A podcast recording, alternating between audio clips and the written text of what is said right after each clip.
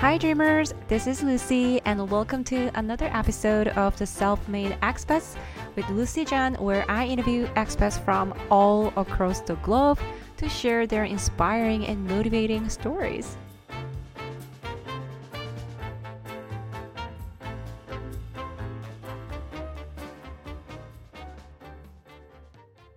Today, I'm here with Benedikt Becker. Benedikt was born and raised in Germany, and since 2017, he has been living in Southeast Asia. Vietnam was the first country he moved to, and after living there for about three years, he moved to Singapore and recently moved to Malaysia. He is an experienced sales and marketing leader, and with his expertise, he's been helping companies expand their presence in Southeast Asia countries. And he is also a speaker and a drummer. That's super cool. And we're definitely going to unpack a lot of things today. And I am so curious about his journey and his story. So let's welcome Benedikt. Hey, Benedikt, welcome to the show. So great to have you here today. Hi, Lucy. Thanks for having me on your show. It's a great pleasure. Thanks. Yeah.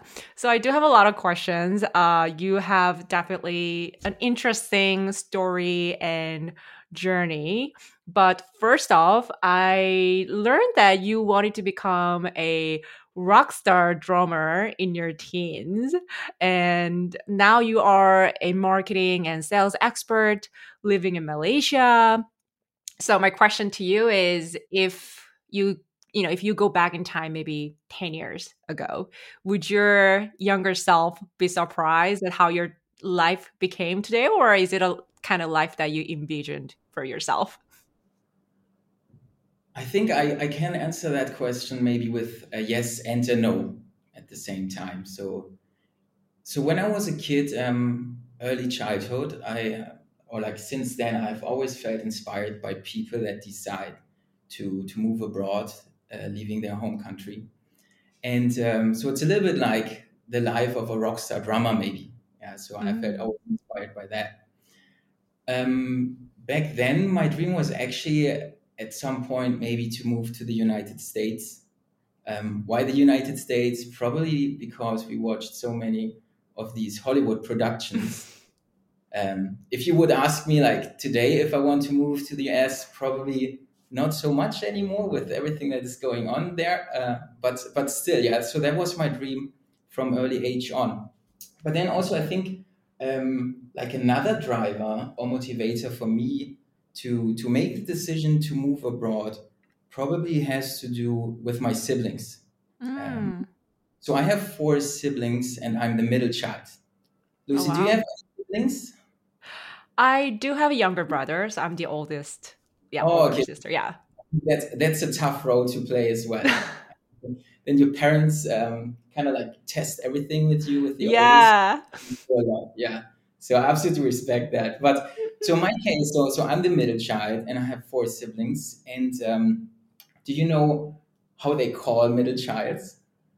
They... Middle child? No, not really. It's like a sandwich. I don't know, in the middle. you can call it sandwich, but also sometimes um, you like to call it the forgotten one. Yeah, so you're mm. kind of like in the middle, and sometimes it feels like maybe parents and whoever is kind of like forgetting about you. Oh yes. Mm-hmm, mm-hmm. So I think this um, case that, that I'm the middle child maybe also pushed me to tackle things differently. Yeah, like um, maybe I wanted to to move like a different path than my siblings or than the than the average or normal person in Germany. But also I wanted to achieve or make achievements maybe to stand out. Yeah, so mm. I think mm. was another driver for me that um, put me on this path of like leaving my home country and living abroad. And um, but then when now when you ask me, okay, looking back um, from from now where I am, I'm still surprised. So um, that I like where I have come so far, and uh, like with all these countries that I have traveled and um, lived in. So also it's it's surprising. Um, like um, yeah, where I am right now. But um, already, like as a kid, my dream was actually to to live abroad. So it's mm. like a mm. Oh wow, wow! I didn't know that. So you so first start off like you know you were think you were dreaming of you know when you mentioned about like united states i completely on the same page with you. When i grow up like when i grew up i you know i always watch like hollywood movies and stuff like that. So that's the kind of like you know the image that i used to have about united states. And oh my gosh it would be so cool to move to the united states you know? So i totally resonate with you. And mm so then when it comes to like you know I, have I've I've seen a couple of your videos you're really good a drummer.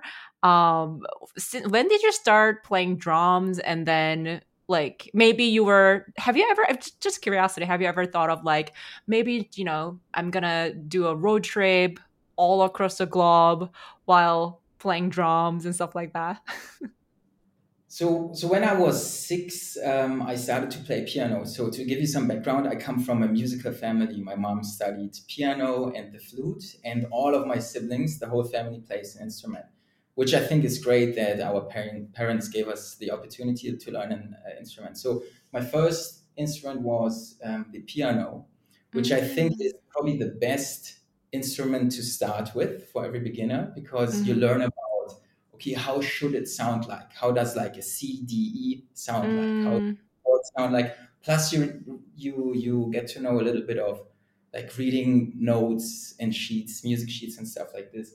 But then when I was eight years of age, my parents asked me, okay, now you have the choice. Like, would you like to pick a different instrument? Mm. And then mm. I always admire drummers. Yeah, it's it looks so cool, almost yeah. like they're just boards on stage.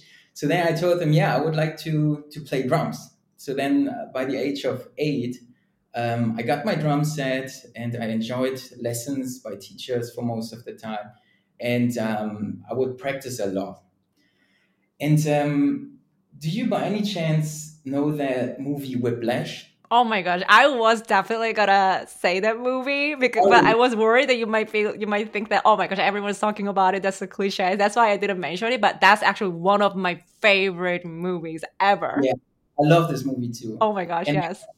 I relate so much when I was watching that movie because like there were times where I was like super into like practicing hours a day, mm.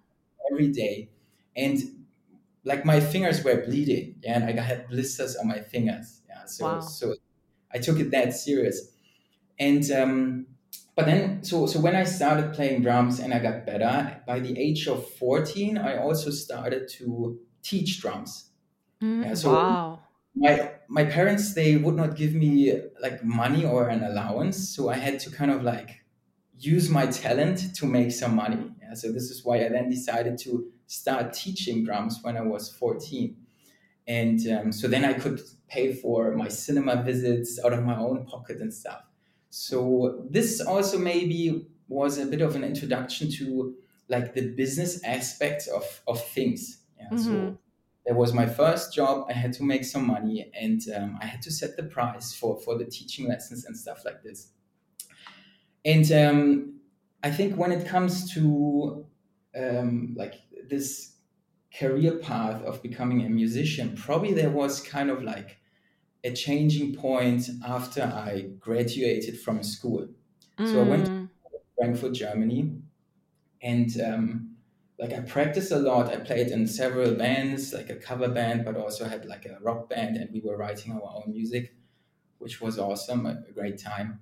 But then after graduating, I asked myself the question: Okay, do you do I want to pursue like a career in as a musician mm-hmm. or maybe study business because I also felt interested uh, in, in, business in general. So and then um, I did some research about music colleges in Europe, but also around the globe.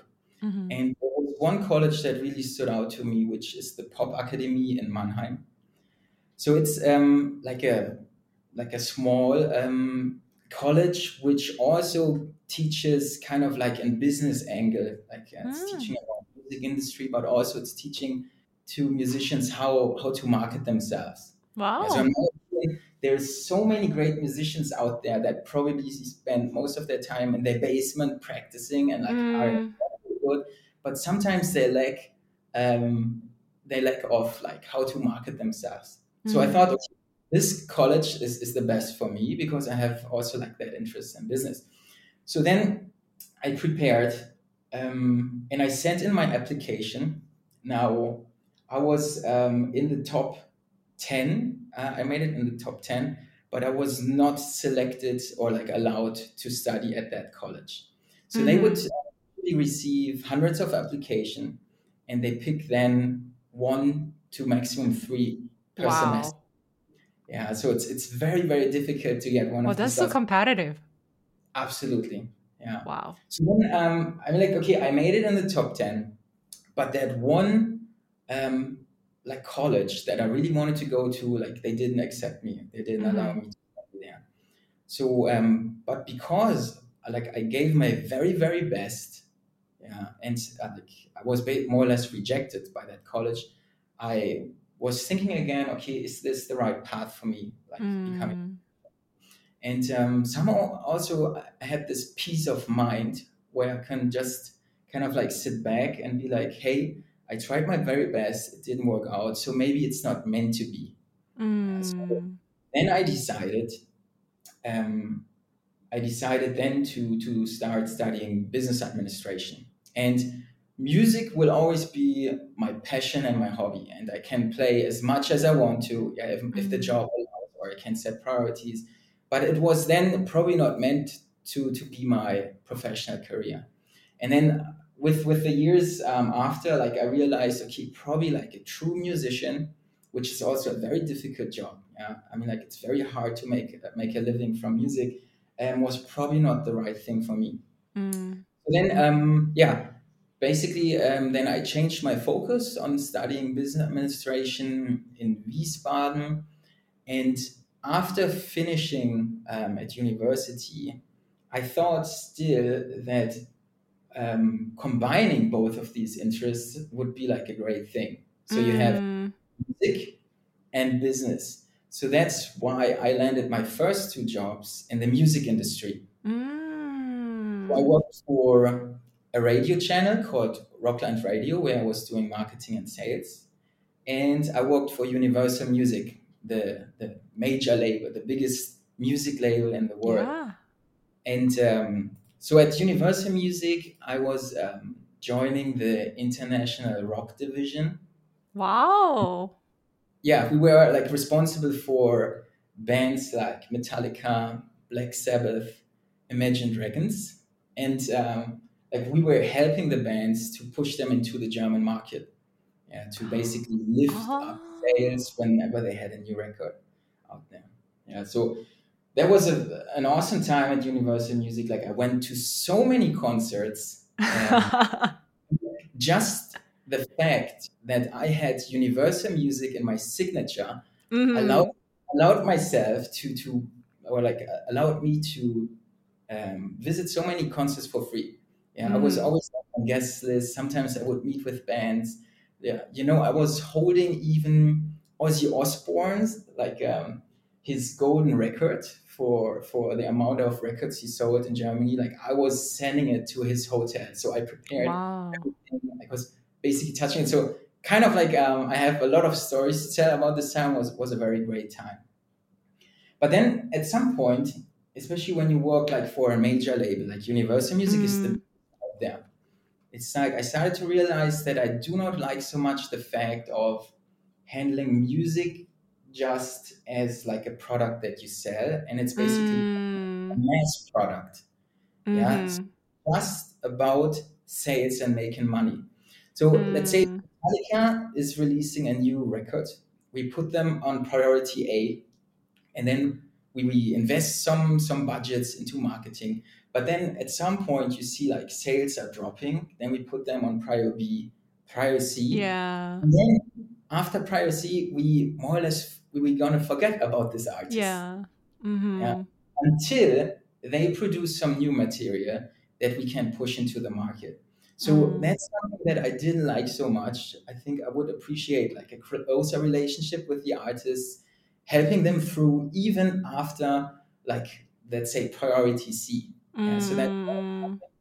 that um, I was missing a little, and that's when I also then decided, okay, music is just going to be pure hobby and passion and it always mm. will but um, business like I want to do a, like a, a, want to become my profession. And then I changed after music industry um, and worked for marketing agency afterwards. So then it was purely focused on online marketing, and I was most of the time in, in marketing and sales roles. Wow.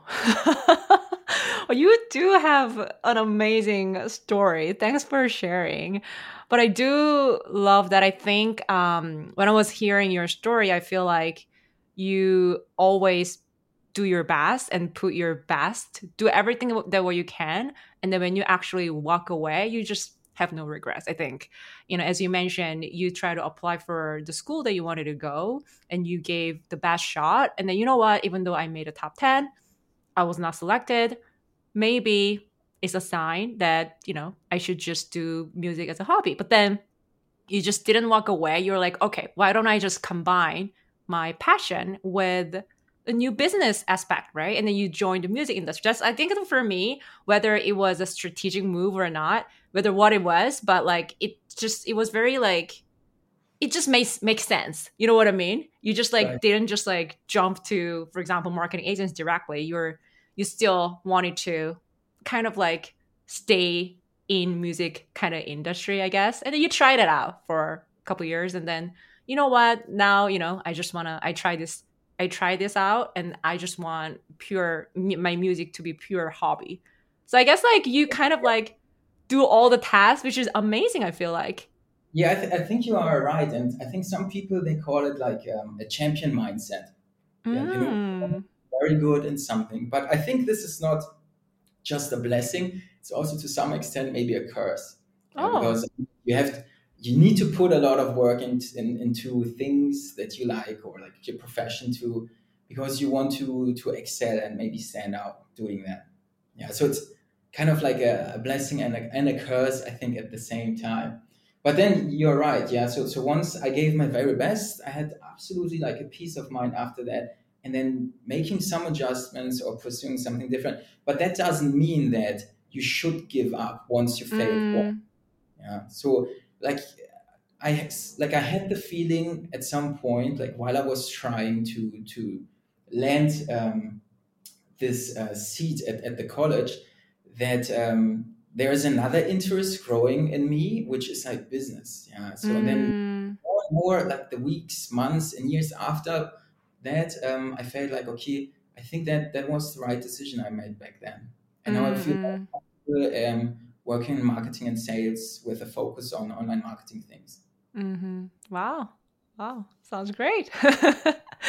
okay. So, and um, so you were in Germany uh, working in marketing and sales. And in 2017, you moved to Vietnam from Germany. Uh, so have you traveled to Vietnam or any Asian countries before you decided to move to Vietnam? Or can you just tell us like how did it all happen and why did you choose Vietnam specifically? So there was no actual plan to ever move to, to Asia, to be very wow. Mm-hmm. I hadn't been to Asia before that. But um, maybe I give you some background um, why I decided then also to to move abroad and leave Germany. So I think at some point that was then after finishing or like after working these two jobs in Germany in the music industry, I felt uh, to some extent maybe not truly 100% satisfied and happy living in Germany. Mm. You know, probably like it had to do with many things like uh, some personal stuff, but also sometimes what really um, like uh, lowered my mood was, for example, when you take the train to work in Germany and uh, in the morning, everyone looks just so grumpy. It's just. I think in Germany we have a great um, standard of. Yeah, but somehow like we do not really appreciate what we have, or like yeah, they, they they struggle with that. Yeah, so I think this kind of like pulled me um, down to some extent and then at some point, I decided, okay, I really need a drastic change. So then I quit my job. I end my relationship and I, I said goodbye to my family. And I only booked a ticket to Singapore. And then I had actually no plan what's going to be after that. So wow. what I I had done well in my first two jobs, so I had a bit of savings um, that I could use for some time to just go out there and travel. So then, first stop was Singapore. Um, I stayed there just a few days. Like like if you ever visit um, Singapore, you probably have, but like a few days is enough to explore the city. And also, they say like Singapore is the Asia for beginners. Yeah, so whoever is playing. yeah, because it's it's so clean, organized. Yes, yes kind of like westernized in a sense. So um, if you ever plan on traveling Asia and maybe you have some some concerns or maybe fears, yeah, it's super safe to go to Singapore. Yeah, you can uh, do that for sure. So then stayed there a couple of days and then I booked a, a flight to Australia. Mm-hmm. And then I um, explored Australia. I kind of like skipped the East Coast because mm-hmm. um, so I was in my mid 20s then. And then the, the East Coast is very um, like is very um, popular for young Germans like to travel there and like my like the, the the reason why I wanted to to travel abroad was not to meet other fellow Germans yeah to, to experience other cultures have other people around. I actually skipped the the East Coast part which most travelers probably do and then I started in Sydney over to Melbourne Great Ocean Road in the south and then I focused my travel experience actually on the West Coast. Mm. Yeah, so stunning, beautiful. I feel like like pretty much untouched, and you're gonna see so much nature and animals and stuff like this. So um, Australia. After that, um, I went to New Zealand, and then the last destination of my trip was Vietnam. And whenever I traveled a country and explored it, I try to get the most out of it. So my traveling style is maybe like a little bit extreme. So in Australia, I, I bought um, a four x four car, um, an old Toyota Land Cruiser. I mean, like you four by four car. Yeah, it's like it's a four, yeah, like um, an off road. Oh, yeah. wow! okay. like um, you can drive along the beach. Yeah. Or oh like wow and stuff, like a little super cool. There was yeah, amazing car. I loved it, and um, yeah, this allowed me to to just get a little bit off track and explore some other sites in Australia. Then in New Zealand, I did the same. I bought um, a sleeper van and I traveled both islands, so the south and the north. And in Vietnam, I bought um, a motorbike in Ho Chi Minh City. And then I was riding it all the way up to the north to Hanoi, Plus, I extended my travel and also traveled or did the Northern Loop, it's called. It includes Halong Bay. Uh, this oh, Halong, Bay, yeah. Bay, um, I think like some people know it because of the movie Kong, you know, this King Kong movie. Mm-hmm, they have mm-hmm. some of the scenery from Halong Bay. Oh. And um, then I, I, traveled further up north to Ha Giang, which is right at the Chinese border. So I could look over to the Chinese, Chinese um, side. And then um, I went to Sapa, which is like um, a popular travel destination in the mountains in the north in Vietnam, and then back to, to Hanoi. So that was a 4,000 kilometer trip on a motorbike. And it was extremely adventurous, but also I have to say dangerous. Probably I wouldn't do that again now. Yeah, it's like I had enough of that adventure, but it was amazing um, the experience I had with that. And um, you know when i bought like i always decided to to buy things and then sell them again because probably like my selling skills at that time were already like okayish yeah maybe i know one or two things about selling things and i managed to sell it at least for the same price mm-hmm. um, I wow. So, so, I bought things and then I sold them again for yeah, at least the same price. So that was um, a very cool experience and then, as I said, so my last destination was Vietnam. And by that time, I had traveled for nine consecutive months, like without working. But wow. at some point, you would get travel tired. Mm-hmm. You know? So you pack and unpack your things every day. You meet new people. You say hello and goodbye every day. And at some point, you get tired of that. Mm-hmm. You want to settle somewhere at least for some time. And also, I was really um, motivated and excited to um, do business again, to work again. Mm. And then I was asking myself the question: Okay, what are my options? Options? What what do I want to do next? And of course, I had the option just to go back to Germany, do more or less the same thing that I've done before. But I felt more attracted by the idea that living abroad or finding a job in Southeast Asia is probably now more my thing. Mm. And uh, mm. I really, I think I fell in love with Vietnam, with the country, uh, the landscape, with the people and stuff. I really liked the idea to find a job in Vietnam. And then it was um, like a funny coincidence. So while I was staying then in Hanoi after all this traveling, I was running into the CEO of a marketing agency, a German marketing agency, mm-hmm. and it just expanded into the Asian market, mm-hmm. and they mm-hmm. were up an office in Hanoi. So I met him, and then basically we had two interview rounds, and um, yeah, he offered me a position as a head of sales APAC at the marketing agency there uh, in Hanoi. So yeah, that, that was um, super exciting to be um, also part of a like a young team and also a very small team in Hanoi. Back then we were five people. Now after three years, um, when I then left at some point the company, um, like our team was uh, had the size of 28 people. Yeah, wow, so that's yeah. 28 which wow. was like a super cool ride. Uh, mm. Yeah. Wow. I had no idea that before you because before our uh, conversation today, I thought like you just like moved to Vietnam right away. I I had no idea that you traveled for nine months. Oh my gosh, that's so cool. And then one thing that uh, I wanted to ask you when you were you know talking about Vietnam trip, you you bought a motorbike and traveled Vietnam.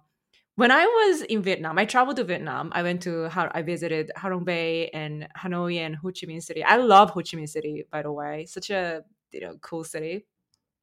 But motorbike situation there is pretty crazy. So like for me, I remember when I wanted to walk across to the other side it's just like I have to find a way to somehow cross the road. Oh my gosh. And then like you know, weren't you like have you ever like, you know, ride motorbike in Germany or have you felt like scared or maybe like you're a very adventurer type of person? I don't know. Were how was your first motorbike experience in, you know, Vietnam? Yeah, Lucy, I absolutely like I agree with you. The traffic situation is crazy. Yeah. And, and especially in Ho Chi Minh City and Hanoi um, it's so busy on the streets, and yeah, it's, it's difficult to participate in the traffic. I would say, but so I have um, um, like a proper motorbike license. I can ride the motorbikes. Uh, I was previously um, riding a motorbike in Germany as well. Oh, mm-hmm. probably also all the travelers that never have uh, ridden like a motorbike and then they do this the first time in Asia. They have to be very careful. Yeah. I saw accidents and travelers crashing had to bring them to the hospital and stuff. So you have to be very careful. But um, yeah, I think once you become part of the traffic, um, you you pick up fast. Yeah, you mm. really get. Mm. So the first days were a little bit scary me on the motorbike and um, somehow like making my way through the cities and like uh, through the roads. But then you get very much used to it. And um, Actually, I in fact I still have a motorbike parked in the garage in Hanoi. When when when I moved from Hanoi to Singapore back then, I didn't have the time to sell it that fast. So next time I visit Hanoi, which is probably going to be um, next week, yeah, next the end of next week, um, I will check and see if it's still there. Wow. then, um, another, another thing is um, crossing streets. Yeah you, you mentioned this. Um, yeah, so the advice I can give to your listeners is that so once you do the first step on the road, yeah, never stop. Never stop. Don't change your pace, your walking pace, really, because you're only going to confuse all Vietnamese. Yeah. The they are very experienced uh, drivers and riders. Yeah, so like just walk slow pace and keep going never stop in the middle of the road and then they will find their way around you mm. no problem then wow yeah that's the traffic situation. But um, maybe let's also talk about another challenge, which I felt was language barrier. Mm. Or you have some Asian countries that have a very good, let's say, English speaking level. Yeah, like Philippines, of course, or Singapore. And Vietnam, I think like it's still sometimes a bit difficult to, to communicate with people in English. Yeah. However, I think they are really now picking up on their English level. You you will find English centers at every corner in every city. Yeah, so mm. they know the and um, yeah, so sometimes like I tried my very best to um, like order in Vietnamese. Uh, so so I, I, learned the very basics um, when I was in Ho Chi Minh City. So when I was solo traveling Vietnam, I felt like, of course, you have to communicate somehow, and I'm a guest, yeah. So I also I cannot expect only that everyone is replying to me in English. Mm within like let's say the first five days in Ho Chi Minh City, my goal was okay, you got to learn some basic Vietnamese. Yeah. So then I learned, of course, like hello, thank you, yes, no. But mm-hmm. like, two important words were um, nhà nghỉ, which is hotel. Oh. um, like uh, go to villages where it's basically like not not very popular for travelers because I was not traveling so much like the main or common roads. And then the other one was Ve Sing, which is toilet. Yeah. but I think these extremely important words like for every traveler. So that was important for me to learn. Plus I learned to count and to negotiate. Yeah, because whenever you are not so much in a restaurant, but like at a market or you want to purchase something, you sometimes you have the chance to to bargain. Yeah, even mm-hmm. at home, sometimes I would ask for like, hey, can you give me a special price? And then, of course, you should talk in Vietnamese. And I have to say, like when you try, although I find it very difficult to get the pronunciation right. Yeah, I don't know if it's just for Germans like this or maybe like for everyone that tries to learn Vietnamese. But um, they really do appreciate it if you put some effort into mm. like speak in Vietnamese. But also from time to time, I failed, yeah, because my pronunciation was off. I can give you an example, which is um, the word, for example, zua, which is, now I hope I'm, I'm right here, which is um, pineapple. And then you have zur, which is coconut. Oh, and wow. milk is sua.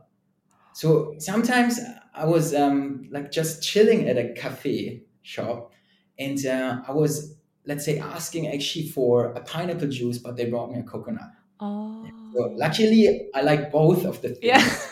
um, yeah. So it really comes to the comes down to the right pronunciation in Vietnam, which I thought, thought like okay, it's it's not that easy for a German to learn that language. Yeah, I mean, yeah, I heard in Vietnamese there are a lot of intonation. If I'm not mistaken, it's nine right. intonation, correct? Yeah, like a lot. I don't know. I can't remember. So I, I, I you know, I, I don't know how to speak any Vietnamese. I don't even know how to say hello or thank you in Vietnamese, but I heard it's very difficult, like pronunciation, yes. especially. That's it's very Absolutely. difficult. But it's so nice of you as well. Like I think it's um it's always very appreciated when we are in a foreign country when yeah. we try to speak their native language, even if we are not perfect. I think uh, you know every everyone would appreciate you know not like expecting them to respond us in english not like that but at least we right. try right yeah mm-hmm. wow so so then you you lived in vietnam for about three years and then uh, you loved it you lived there but then you moved to singapore and you lived in Singapore for about two years, and then now you recently moved to Malaysia. What a what a great journey! I mean, Vietnam, Singapore, Malaysia. I don't think a lot of people have this uh, experience living in different countries in, in different countries in Southeast Asia. Uh, do you, from your experience, do you find any kind of distinctive like differences in each country or any any characteristics in each country? And also do you have anything any advice that you want to give to any people who are dreaming to maybe move to southeast asia countries? Right. So um okay let me think about it and maybe we start with Vietnam. Yeah, so Vietnam, I feel like one probably of the characteristics is that's a it's it's a very energetic country. Yeah, people are so Mm-hmm. organized. They are hardworking as well. And one thing that stood out to me because also I'm very interested in like sometimes I would run my own business like a side hustle, like I would try out some things, kind of like like an entrepreneur, is that Vietnamese are not afraid to run their own business yeah, so you can Mm. talk to many Vietnamese, and um, probably most of them will tell you at some point they tried out a business or they have something going on. You will also see a lot of like, um, let's say, a normal house where, where like a family is living, but they would still offer some kind of goods at the front of their house. Yeah, so it's kind of like their small own business. They don't want to miss out on any opportunity to make money in that sense. Yeah, and they are not afraid of it. So that's something that I really like admire and respect. Um, that, that's I think an absolute great thing about Vietnam. And um, talking about advice I can give um, when you when you would um, consider to travel or like to move to Vietnam is probably yeah what I've mentioned earlier with like crossing the street, never stop. And um, because of the language barrier, try to maybe pick up on a few words in Vietnamese. And like they're gonna love it. Yeah, if you try it, they're gonna love it. And they're almost like thank you for that. And then it's just easy to connect with people and really get in touch with the culture. Another thing um, I would like to mention about Vietnam is um, and I think that's quite remarkable and, and interesting as well. So when you tr- when you travel to Vietnam, also take some time to get to know or like to get educated about the Vietnam War. Yeah, so Mm. Vietnam War is not a topic that you would discuss with Vietnamese like in the open. Maybe with good friends you can ask them about opinions and stuff, but it's actually like a taboo. Uh, like it's not really a taboo, but you don't speak about it. Mm-hmm. um, so, if you have the chance to travel to Ho Chi Minh City, I can recommend to visit the War Museum in Ho Chi Minh City. Mm-hmm. I was very, very impressed. Yeah, and it's also like was not easy to digest what what you will see inside them and learn in, in this museum. And then there were also like the Cu Chi tunnels, which gives you an idea about like how dirty the war was fought. Yeah, and Mm. basically then you can see and even climb into the tunnels where the Vietnamese were hiding, trying to Mm. ambush Americans.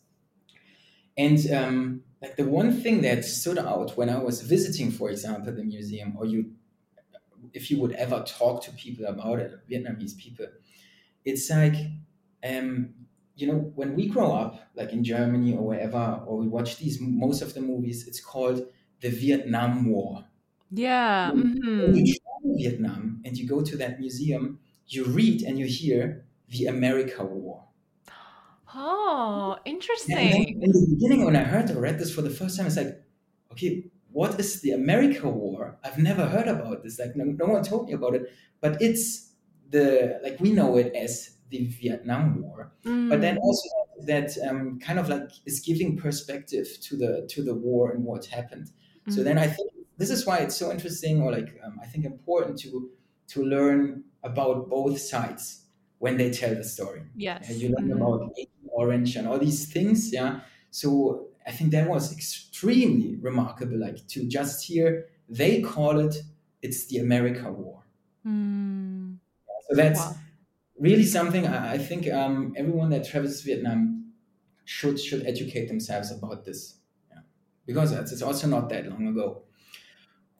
Yeah. Okay. So that's um, yeah what I can share about Vietnam. Now Singapore. Yeah, I just recently moved from from Singapore to Malaysia, and I stayed for two years in Singapore. Now my let's say my experience was a little bit limited because of the pandemic. Oh, I yes, true. moved Mm-hmm. from Hanoi to Singapore right uh, in the middle of the pandemic. Uh, actually, when, when I applied for the work visa, or like also my company back then helped me to apply for the work visa, um, there was no problem. But still, Singapore didn't allow me to travel from Hanoi to Singapore, like to, to move from Hanoi to Singapore because of the. COVID back then. So then I think it took three rounds, and then they allowed me, like after one or two months, to move from Hanoi to Singapore. And I think the characteristics about Singapore is, I mean, like, yeah, it's clean, structured, great architecture, infrastructure, and such, but it's very much about um, safety, security, mm-hmm. And also like you have to, like, if you visit, you have to obey their rules, mm-hmm. uh, and um, some of them are quite strict. Yeah, during the pandemic, um, so you were not allowed for some time or like only allowed to maybe like we meet with one per, one person yeah. then it's mm-hmm. 1.5 so they had these different phases and um, so there were even like cases where families that live in the same house, household could not sit um, at the same um, at the same table in a restaurant yeah, because it would violate the rule mm-hmm. There were cases, so whoever violated these rules, especially as um, like an expat or foreigner, like basically you get your visa and work permit revoked and you have mm-hmm. to leave. And there were like many cases where actually like foreigners were forced or like had to leave the, the country. So this then probably also one of my advices is like maybe like before traveling to Singapore, be also clear about their rules. Mm-hmm. Yeah. Starts with the chewing gum. Yeah. Yeah. Yes. Absolutely. Yeah. That's true. True. Yeah. Mm-hmm. Know that. Yeah. Mm-hmm. So don't bring chewing gum. And then the other thing that's now really upcoming, I think, in Asia, but maybe Europe, it's like um, you know these e-cigarettes. I mean, like I think e-cigarettes works, but like a vape device, mm-hmm. it's not allowed to bring that in. Yeah, so you would get into trouble if you bring that into Singapore. Mm-hmm. So yeah, the advice is like be clear about the rules and laws, and then of course you, you need to follow them. But then on the other side, I mean, like if you would see that as, as something like I don't know, it's not problematic, but um, on the other side, it's super safe. Yeah. Yeah. I could even leave my phone on the table to like reserve a table at a restaurant. No one would take it. Mm-hmm. And once was um, at a bar and I, I think I just left my credit card on the counter. Yeah. Wow. The next day I, I could just pick it up. Next no day, problem. even next day. so, yeah. I realized only like the day after in the morning, like, oh, where's my credit card? So mm. that's a cool thing about Singapore. Probably also it's a great place if you have family. Yeah, mm-hmm. like, let, let them kids live there, and uh, it's extremely safe. Mm-hmm. So cool place.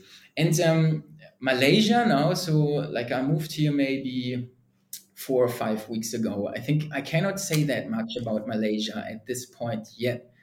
However, I think the food is amazing in Malaysia. Mm-hmm, mm-hmm. so, and um, I think the great thing is that you have so many food options. You find great like local cuisine, so you have Malaysian food, Chinese food, but then also you have Indian and also some some very nice Thai and Vietnamese and Middle East restaurants. Yeah, so I think it's a probably a very good place for foodies to go. You can try so many things here. Um, yeah, but let's see see how it goes. Probably like if you would ask me like after six months, or yeah, tell a little bit more about the characteristics and my experience here in Malaysia.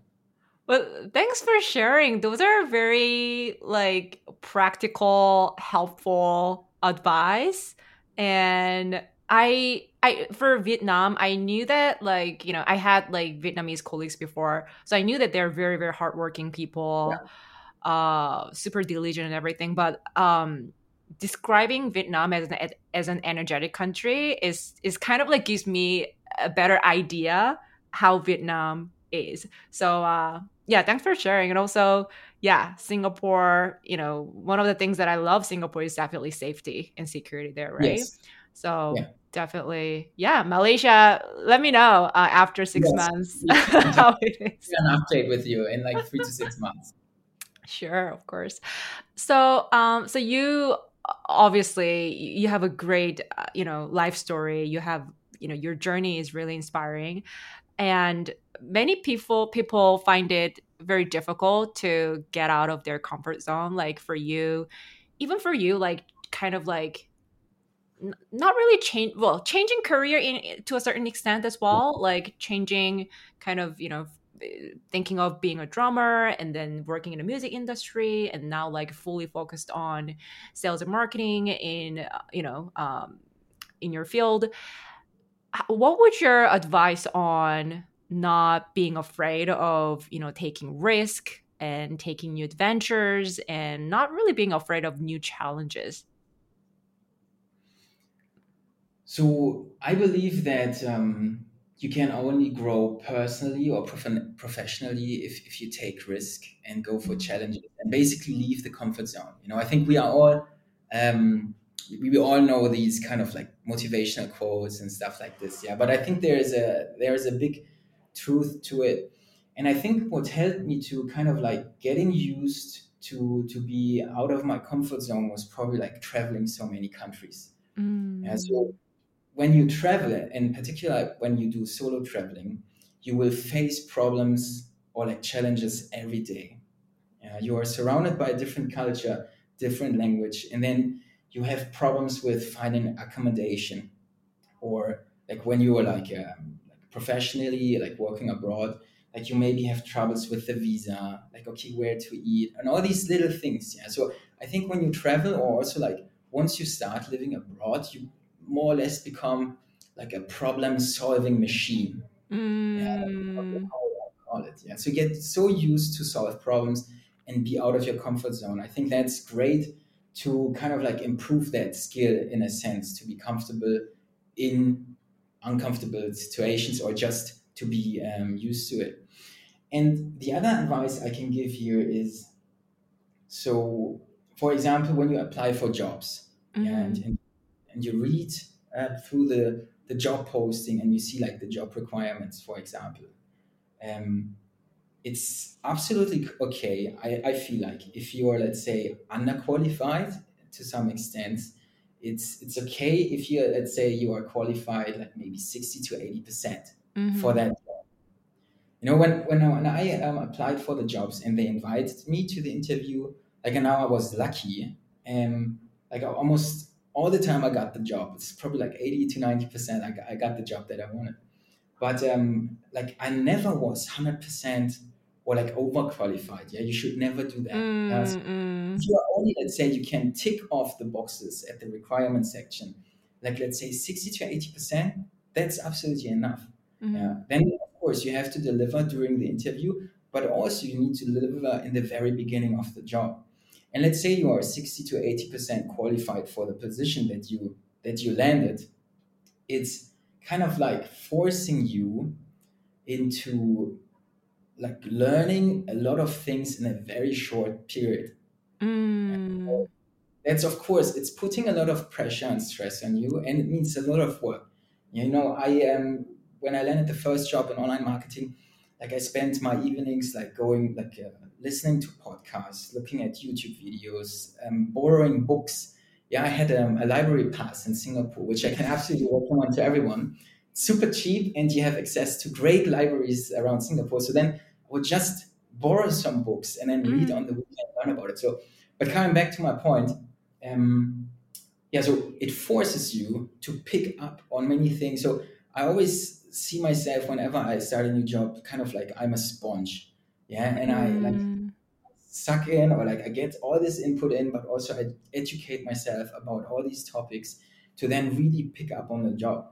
And like I would say, um, although um, I don't know if, if any of my former bosses gonna bosses gonna listen to your podcast, but like I, I think you can ask all of the companies I worked for, and they would recommend my work.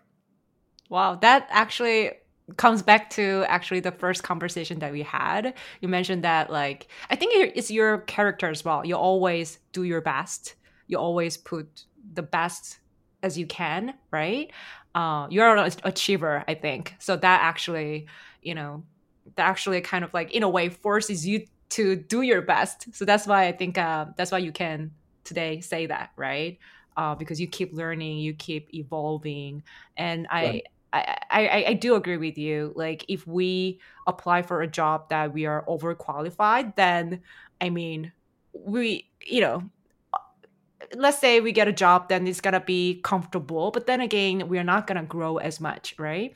But if you apply for a job, 60, 80% maybe like qualified for the job, then we just somehow put ourselves into a situation where we have to force ourselves to read a lot of books like yourself, go to a library, listen to podcasts and watch YouTube videos. We're just like forcing ourselves to to to grow more. So um yeah, that's uh Absolutely. that's a great advice. Right. Mm-hmm. So I've got a couple more questions left. Uh, so you are, you know, obviously the sales and marketing expert, uh, and you've been, you know, helping companies expand their presence in Southeast Asia uh, for the past, you know, six plus years. What would be some of, you know, the differences that you notice, if there are any, between Southeast Asia and the European market?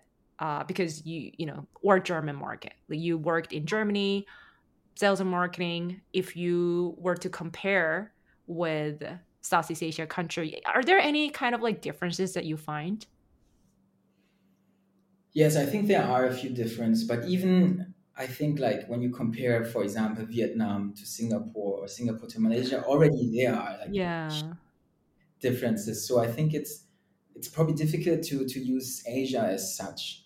Um, maybe um, like one funny thing is like the way how you communicate with business partners. Mm. So in mm. Germany, I believe um, it's kind of like it's, it's, still I think more or less uh, conservative, and we try to keep a lot of things um, in an email conversation forth and oh, back.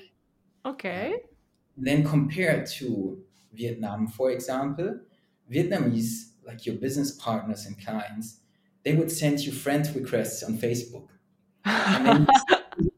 like you, are gonna see pictures of like where do they eat on the weekend with the family. Oh yeah, so true. Yeah, and um, also they are not shy about like using emojis. And yeah, you know, CMOs and CEOs they would like react with a heart or send like a heart emoji. And in Germany, you don't. It's not no. common. I, think I think Germany is on the way to like becoming more and more relaxed. Yeah. Mm-hmm. So and then maybe if you look into certain industries, it already is pretty much relaxed. But then I think mm-hmm. overall, Germany is still quite conservative. And then in in in in Vietnam, you have the stark contrast of kind of like relaxed, and they want to connect with you on Facebook, and then I was sometimes not sure. Can I share this now on Facebook? If, yeah. But they are super cool about it. They liked it and commented about it. So yeah, that, that was a fun experience. Um, and then now, for example, Singapore, like how do they communicate mostly? Now, in particular, in the digital marketing um, sector, I would say is WhatsApp. Oh yeah, yeah mm-hmm. the mail message over or like contracts through email. However, everything around that, also like um, like um, clarifying on questions and so on, you actually do via WhatsApp. Also, if mm-hmm. you follow, and they don't feel like disturbed in a sense when you do that. It's very, very common, and most of the time you will get a response faster than if you would do it through email. So that's very common. Yeah, so I think that's that's probably a fun thing, like how you can compare these countries. Yeah. Malaysia, yeah, like I said, give me some more time. Mm-hmm. But I think um, also, for example, comparing Vietnam and uh, Singapore, I felt there were some differences when it comes to like the, the work culture. Mm. Uh, so I actually had like a huge learning experience when I moved from Vietnam to Singapore in a way of so in, in Hanoi, I was managing like a, a small or mid-sized team. Mm-hmm. And it was a very like young, energetic, kind of like a homogeneous team. Mm-hmm. So apply one leadership style that fits almost all. Mm-hmm. And then um, now in Vietnam, it's still kind of like um, difficult, let's say, to apply a modern, relaxed leadership style. Yeah, from my mm-hmm. experience. Mm-hmm. In the beginning, when I started, I thought like almost like this friendly, relaxed, modern leadership style would be okay for the team, um, and also like um, like support the company in the best way. But then I found out that this is probably not the right way, maybe at this time to to to lead a team. I felt like I had to check in more often with the team, set maybe like smaller milestones and also give more opportunity for them to ask questions to clarify about things. Mm-hmm. So I, I thought that is, for example, quite different to maybe um, some industries in Germany. And then, um, yeah, so that that was a learning. And then, okay, let's say I found my best practice management style or leadership style in Vietnam. And then I took that knowledge and I was super excited to get started in Singapore. And then I wanted to apply that management and leadership side, and I totally failed. so also, I was I was wrong about this idea. You know, if, if you are hired as a manager, like sometimes you feel like it's expected that you should make an impact from day one on. Mm-hmm. Yeah, or also mm-hmm. you're motivated and actually you want to change the whole company and like give so much input and stuff from day one on. Yeah, don't do this.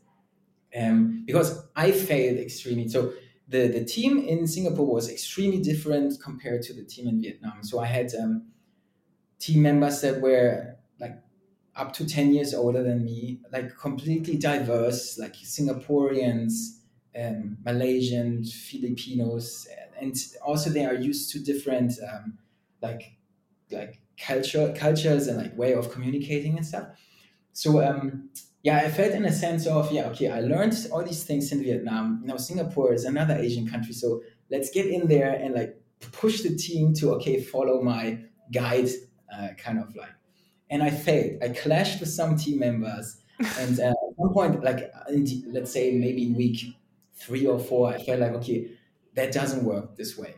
Yeah. But I don't blame the team for it. Yeah. It's mm-hmm. just like when you come, I think, especially to Singapore, which is so multicultural and when you have like a heterogeneous team they are so different then you truly have to basically apply different management styles almost on an individual level yeah so you have to really find out what um, what motivates each of your team members and then apply um, different styles to get the most out of them but also to give the most mm-hmm. yeah. so that that was a huge learning from me and probably that's that's one advice that I can give to everyone that let's say is thinking to like changing jobs in a mm-hmm. management role or even considering like okay let's let's move abroad. It's like in the very beginning, don't be that manager that wants to change the world on day one. Yeah, like you get there, you observe, yeah, yeah. take notes, get familiar with workflows, with your team members try to find out what motivates them or what demotivates them mm. and then hmm. step by step you can apply changes and make an impact in the company that's mm-hmm. that's one of my biggest learnings and that's uh, one advice i'd like to share wow that's super super amazing i mean like you know being a leader is definitely not an easy role right but i think uh you know you you know from what i hear what i hear from you, you keep like learning you keep growing you keep evolving you keep like applying kind of different kind of strategies and tactics to you know to be to be the i guess like best version of yourself i guess so i think uh that's fantastic mm-hmm. okay just uh last two questions and i'm gonna let you yes. go so Okay, so we've talked a lot about your personal journey and professional journey as well. Uh, do you have any life mantra that you live by? That's a big question, but yeah, that's a big one. But um, maybe I think uh, we touched on this maybe a little bit already, and it's um, that my mantra is something like that you take a risk or you lose a chance or opportunity. Mm. And let's say when you take the risk, yeah, make sure you give your very best. Mm. Because then, like, if you fail, things don't work out. It's like in my case, yeah, when I wanted to pursue like a career as a musician and become like a rock star drummer, like, um, like I gave my very best, but it didn't work out. And then eventually, like, also like things fall into place. You will see new opportunities coming up and um, now I can look back. Uh, so, so I'm 32 years now, and um, I tried um, that music career path in my early 20s. So I'm I absolutely have like a peace of mind. I don't feel like I missed out on an opportunity. Mm. Because I think it would be the worst, let's say in my mid 40s or something, it's be like, hmm, why haven't I tried to become Yeah. like a musician at some point? Yeah. No, I tried it. And then I realized, okay, music is going to be my hobby and my uh, forever passion. So, and um, yeah, so I wanted to become a rock star drummer, but um, I'm like, who says that you don't become a rock star in a different field? Yeah. Yeah. Like, you know, maybe I'm on my way to become, or I try my best to become a rock star in marketing and sales. Yeah. Oh my gosh, I love that. I love that. oh my gosh. Okay. Okay. So the last question. So this is a question that I ask uh, all my guests. So, what is your favorite book uh, that you like to recommend to our listeners, or any book that you like to recommend uh, our listeners? Is it okay to share too? Of course. All right. So I think um, like thinking about some books maybe that I, I had read this year was um, number one, but like it's a shame on me. Like I, I don't know the name of the author, but like number one is Factfulness, Impact. which is Sorry. book- It's called Factfulness. Factfulness. Okay. Mm-hmm. So it's it's a book that helps you um, to put data and statistics into perspective. You know, I think the problem is like, for example, when we consume like news on a daily basis, um, then it kind of like gives us a negative mindset, or it almost sounds like, okay, the world's gonna end next week Mm. because you hear all these bad news. But this book teaches you like to put these things into perspective, but also realizing that actually we as like a civilization have achieved quite something. Yeah. So if you would compare like certain statistics and data, like comparing back to like 50 years ago, 100 years ago, we are actually improving as a civilization. Mm. So I think that's um, it's it's a good book, gives you a perspective and um, yeah, an idea about how to read data statistics and not feeling negative, for example, about um, all the news that we consume Mhm. on a daily basis. And then the second book I recommend is called The Cold Start Problem. I think Okay. this is this is a very good book for entrepreneurs and startup founders, but not just that. So the book gives you an idea about how to um, like start and grow a company and you know there are many companies that face challenges in the very beginning for example Mm. in this book they have um, uber as, as Mhm. one of the examples and at uber you have the problem i mean like you are aiming for hyper growth but um, to get any good like user experience on your platform for users you need enough drivers that Mhm, offer you mhm. so it's kind of like how to overcome that problem um, between supply and demand when it comes to drivers, but also Mm. because only if you have enough drivers, the user will have a good user experience. That's actually true. Mm-hmm. Mm-hmm. Yeah, so I think that's that's a great book. Yeah, not just for entrepreneurs and um, like startup founders or founders. Yeah, um, it's it's a very cool book. I What's the name like- again? Sorry. The It's called um, Cold Start Problem. cold start problem. Yeah. Cold start problem. Right. Wow. Wow, it's fascinating because uh, those two books that you just recommended, I haven't heard. So I'm excited to I'm excited to to read Put it on those books. tell me what you think about it. Yeah, have the chance. definitely. Those two books sound very interesting. I'm definitely. I, I think I'm definitely gonna start with the the cold start problems Problem. first. yeah. Great. Thanks for thanks for sharing. Um, you know, thanks for your time as well. Um, anything we're gonna wrap up now, but anything that you'd like to share before before we wrap up? I mean, like th- Lucy, thanks for having me. I really um, appreciated the talk. was was super nice and pleasant talking with you. Um, yeah, I think maybe like um, coming back to the mantra, yeah, to everyone that is listening. I mean, like, don't be afraid. Yeah, leaving the comfort zone or like try to be comfortable. Okay, um, whenever you you leave your comfort zone. Yeah, because otherwise you're gonna miss on opportunities. And um, yeah, I think it's uh, one of the best decisions I have ever made. Like to experience other countries, like leaving my home country. Like who knows? Maybe at some point I'm gonna um, I'm gonna move back to Germany. Yeah, who knows? But um, I think that was probably one of the best decisions I've ever made. like so far. Let's say in the last 10 years. Yeah. I, at least I can say that. Wow. Wow, wow, wow. Experience is everything, isn't it? All right. Thanks so much, Benedikt. Uh, so pleasure to meet you today, and I really enjoyed our conversation today. Thank you, Lucy. It was a great pleasure. Thanks.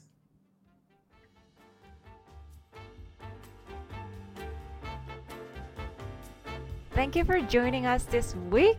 Hope you learned something new from this episode and now you are motivated and fired up to make your dream come true. Make sure to share with others who might need to listen to this podcast because this is something they needed to listen to to be inspired. We never know.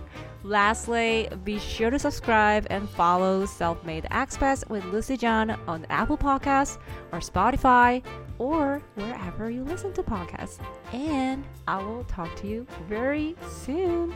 Thanks for being here.